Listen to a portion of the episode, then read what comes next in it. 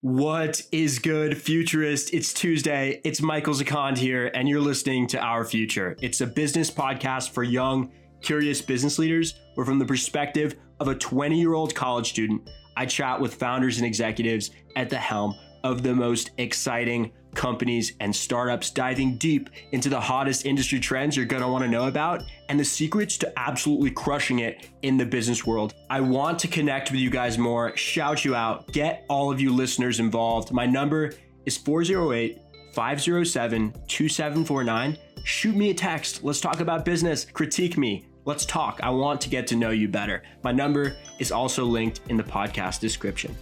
I am super hyped to bring on Chris Ruder, founder and CEO of Spikeball, the iconic round net game that has surged to stardom in the world of sports. It pits two players against two for a dynamic experience. It's brought millions of people together. And if you haven't played it, it's kind of like volleyball had a baby with Foursquare. I personally love Spikeball. It's one of the favorite activities that I do with my friends at the beach or just in the backyard. Chris tells an awesome story about launching a new sport and a new company and how it was actually just a side hustle for five years. Hope you guys enjoy. When you were my age, when you were 20, did you envision yourself being a CEO? Did you see yourself being a founder? Were you a, a business guy? Like, was, was that even in your mind? I fell in love with photography, uh, specifically like documentary photography. And the dream job was uh, National Geographic, um, maybe working for a magazine, something where I could do in depth stories. My first job out of college, I sort of had my first two. One was a uh, worked in a camera store here in Chicago, uh, literally a retail store. So people drop off their film, and I was the guy that standing behind the counter would process it, or if they want to buy a camera, I'd help with that. Uh, I'd ride my bike to and from that job every day, and on that bike ride, um, I rode by this. Uh, it's like this dusty old yard, almost like a parking lot, but it was a, a, a boat yard.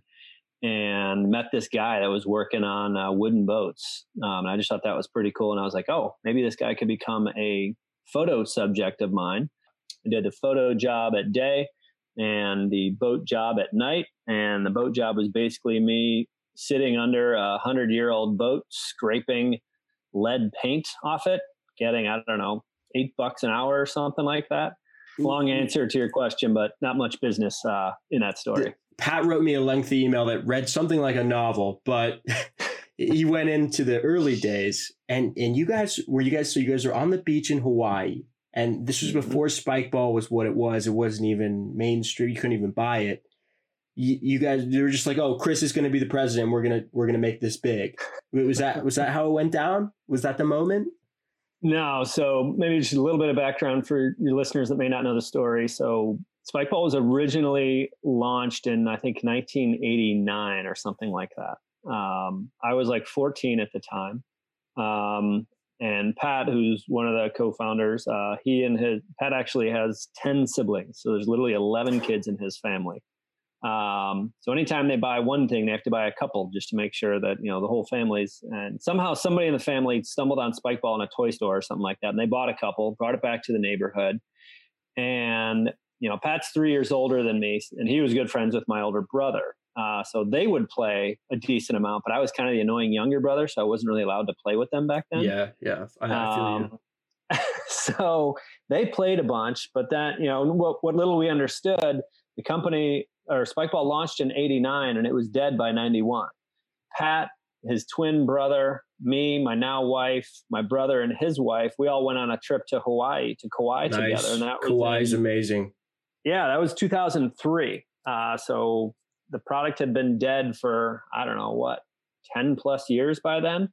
And Tim and Pat brought this beat up old Spikeball set covered in duct tape, still functional, but um, and we played nice. for I don't know five days straight, and it was me and my brother versus Tim and Pat. So just this awesome brother rivalry. We of course dominated them, um, and just had an absolute blast. And that's where I really first got the bug for it. Uh, I'd played a little bit in the past, and but you know my brother Matt and I were playing together and just having so much fun. It was bringing us closer together. Um, and people would stop and ask us about it. And yeah, where can I buy it? Well, you can't what's that play? What's that game? How do you play? And where can I get where can I get it?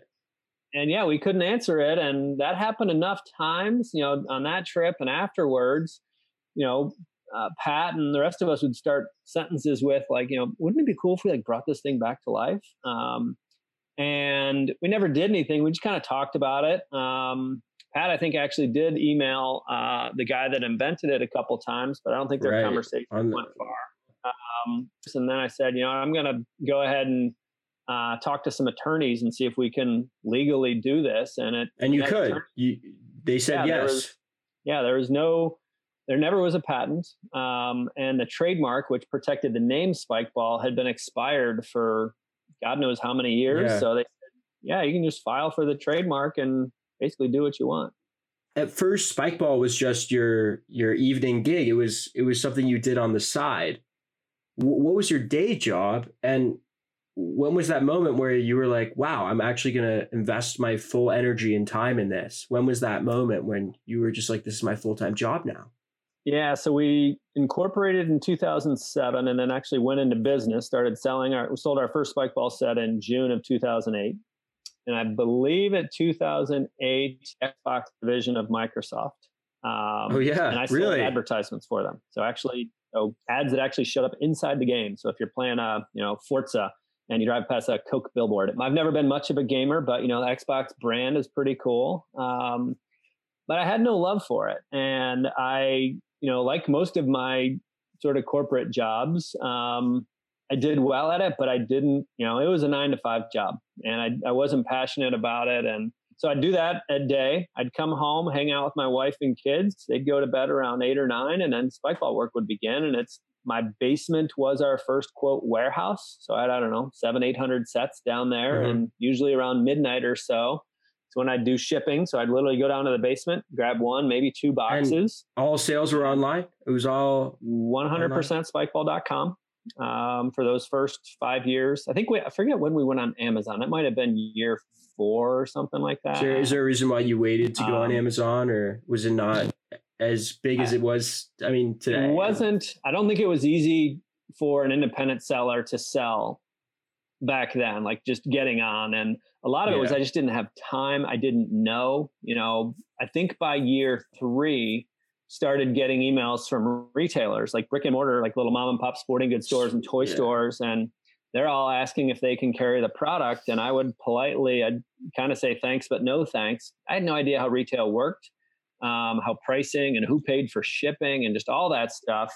So, and I didn't have time to figure it out. I'm just one guy. I got this day job. I've got, you know, babies at home and just all sorts of stuff. And eventually I said yes to one and I said, I'll, I'll sell to you. And it was actually, um, uh, Darien Sports Shop in Darien, Connecticut. And I said yes to them because that was the sporting goods store my wife went to growing up. So when I recognized the store name, I was like, yeah, my wife's actually from there. I've, I've actually been in your store. Um, I don't know the first thing about wholesale, but if you teach me, I'm more than happy to sell to you. Um, and she did, and she was super cool, and there's a great customer to this day. And then I was able to start saying yes to to more and more stores. Having those first five years essentially being 100% e-commerce, um, that gave us the time for me actually to figure out just who the customer is, what are they into. Yeah. Um, and even if we had gone into Sports Authority or Dick's or whomever on day one, I think we would have failed because nobody would have known what the heck the product is. They would right. have looked at it and said, "What's this trampoline thing?" Like, um, so having distribution is one thing, but actually having people know what the product is is wildly different, and actually and know how to use it. it. Right. Yes. So you, I don't think this could have gone any other way than slowly building it up over time, and then foot on the gas once there is that enough evangelists of the product. So when was as I like when was that moment? When did you hang up the job at Xbox and say I am Spikeball? Yep. So I left the Xbox job, briefly went to this like startup that was I don't know nine or ten months. Then I went to Live Nation. You know they own Ticketmaster, and all those jobs are basically advertising sales jobs. Um, so I Live Nation was my last job. I quit that in uh, I believe October 2013. October 2013 I made the transition. And then Shark Tank. What what prompted you to, to to to do that? Was it the advertising? Was it the actually wanting investment? What what was it? We were growing over 100% nearly every year. So 2008 was the first year we were in business. We did $10,882. so tiny, right? Uh, 2013, uh, we finished at about 1.5 million. So by the time wow. like, a lot of people think they think like Shark Tank, oh, once you hit that, then you guys started growing like crazy. Dick's Sporting Goods called us and said we'd like to carry your product before we were on Shark Tank. What was it like being on this the set of Shark Tank? How was that? It was it was incredible. You know, it, it's it, you know that was we aired in May of 2015, and we still get reruns to this day. So it's this gift that just keeps giving. Um, we filmed it, however, in October of 2014, something like that. Uh, so okay. October 2014 we filmed, but it doesn't air until like eight months later. So after you film, as you're leaving the set, the producers like you know they shake your hand, they say thanks for coming, and whether you get a deal or not, they tell you if your episode is going to air, we'll call you two weeks before it airs. And if we never call you, it's just never going to air. And if we haven't called you by the end of the season, uh, you're not going to get a call because you know we don't go cross season. So we did a deal with Daymond John on the show. Okay. But he was exactly at, he was he was first at twenty five percent. Yeah, he wanted to go high. I forget what I started with. I think it was like ten percent for five hundred grand or something. I, think I gave us a valuation of like five million. You wanted to, like yeah, that. And you wanted fifteen percent for five hundred, but what did he end up giving you guys? I think we agreed at twenty, maybe. Okay. Yeah. So basically, what happens on the show is neither side is legally bound. It's a handshake.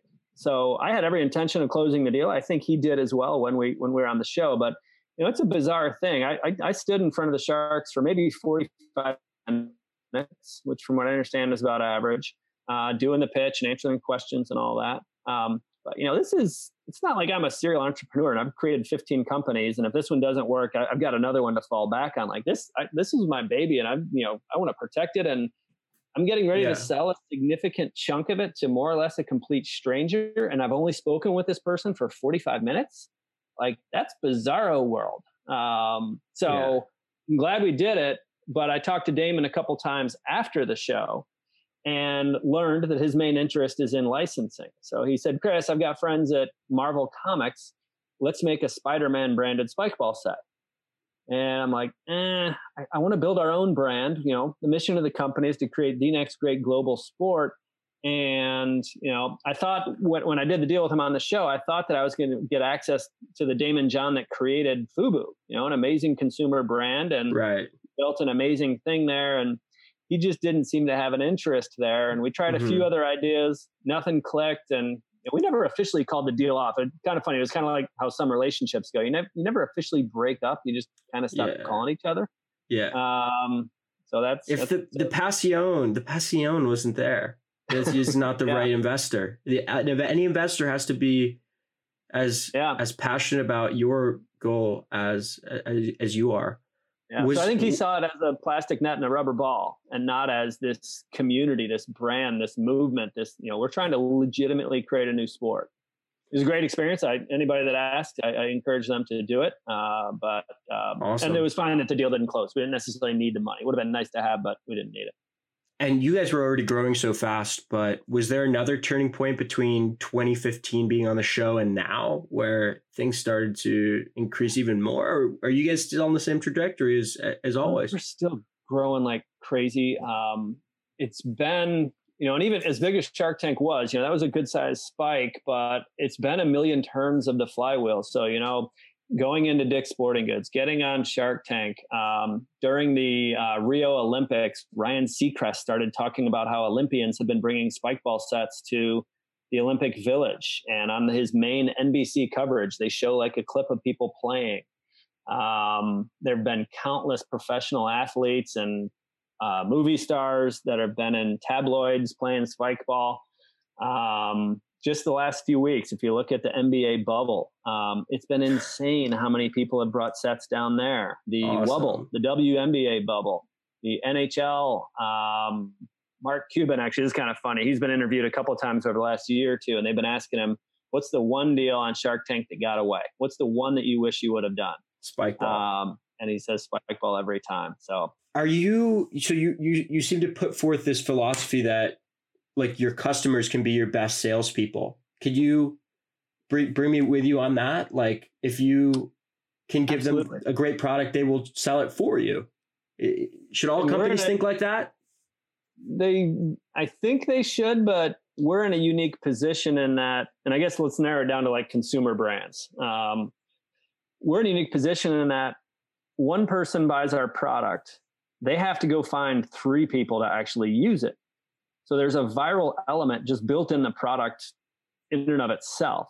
And then when those four people actually use it, they're most likely going to be in some public area. Is that a beach, a public park, etc. So strangers will be walking by and they're going to stop and look and say, "What's that weird trampoline game?" You know, just like I experienced in Hawaii years ago. Um, I got a feeling the majority of our customers are experiencing that as well. And just fanning those flames, like how can we just get people playing more games? I don't want us to become the company that becomes the best at optimizing Facebook advertising or Instagram ads yeah. or whatever. I want us to figure out how can we develop and maintain and grow a crazy tight relationship with the players so we can make sure that we're building stuff that they like um, and as long as they're the ones more or less leading the charge then we're in good shape like you know we just came out with what we call spike bright which is an accessory that you basically snap on top of your net that lights up so you can play at night it's got an led ball in an led light inside the ball so you can play at night that's so sick we had been seeing on Instagram people posting photos and just on ever on the Spikeball app, etc. People are wrapping their spike ball nets in Christmas tree lights. You're bringing innovation out of this community ecosystem as well. And what, what does that community mean to you? That this has always been something that has revolved around community, but now it's so big. Like, what is what does that mean to you every day? Just hearing this, I mean, nothing could mean more. Like, you know, a lot of people look at us and they're like, oh, you guys are selling a rubber ball and a plastic net and you're successful. That's great. Well, the rubber ball and plastic net, yes, that's the physical thing, but all of just the the goodness surrounding it. So there's literally people getting spike ball tattoos. That's how serious some people are taking this. You, We've had I can't tell you how many people have met their spouse playing. So yeah. spikeball has been a part of numerous weddings. Um, we've seen newborn children that are literally one hour old, you know, kind of wrapped up looking like a little burrito, still in the delivery room. And there's a spike ball net on the floor, and the baby is sitting on the net. People are you bringing spike ball to some of my life's most important moments. There is no higher compliment than that. It and is not what, just a rubber ball and a plastic net. My next question is what is the future of spike ball? Is it that on the smartphone being able to connect with other people in your area through the Spikeball app is what other i mean you do the lighted sets is there any other innovations you guys have planned like what is the future yeah big one international is growing like crazy for us right now so you know we were actually supposed to hold our first ever world championship in belgium over labor day you know in what two weeks one week um, we had to yeah. cancel it due to covid but we are I think we had over two dozen countries registered or something like that before we had to pull the plug. Um, so build taking whatever steps are necessary to building a legitimate global sport is what we're doing. Even though 99% of the world that's actually heard of us, they think we're just kind of this fun backyard game. That's a good first step. But how can we get them to take a second step and actually start competing and then eventually coming to tournaments and you know who knows where it's going to go from there do you but, do you is there like an olympic angle that you you want to see in your lifetime it would be incredible it's not an explicit goal of ours but we have had a decent amount of conversations internally and externally and we're like what what steps would need to be taken I mean, breakdancing is a part of the Olympics. I think it's going to be a legitimate is Olympics. Actually, twenty yes, in twenty twenty four. I think I saw. Ultimate Frisbee, which I have nothing but respect for them. They've also been officially recognized by the USOC or maybe it was the IOC. Looking back on this this journey you've been on, like what is your career advice to a young person going out into the world? My perspective is obviously very skewed in that I graduated from college over 20 years ago. Um, I've only I've started one company and I did that 12 years ago.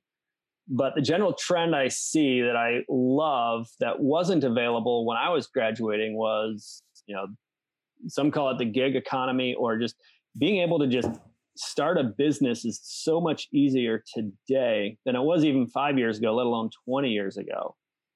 and that business may eventually grow into be a full-time job or maybe it's something that brings in just your spending money that you can have some fun with um, but if i look at what i've done with spikeball one, the one thing I, I would change i don't know if this would have helped or hurt um, those couple years that we spent just talking about like wouldn't it be cool if dot dot dot we did nothing um, if we would you know in 2003 when we went to hawaii if i would have actually taken action then um, the company would have started four years earlier and um, you know maybe life would have been fantastic. Or who knows? Maybe it actually would have failed and you know it would have been back who to knows? day job. But so many people talk about doing something but few actually do. If it fails be smart enough in that you know you're not risking everything where you're going to be on the street. If it fails like dip your toe in the water and just see Ladies and gentlemen, that was Chris Ruder, CEO of Spikeball. They are absolutely killing it, and I definitely want to see Spikeball at the Olympics sometime soon. Hope you guys enjoyed tuning in today. Be with you again on Thursday. Stay frosty, stay safe.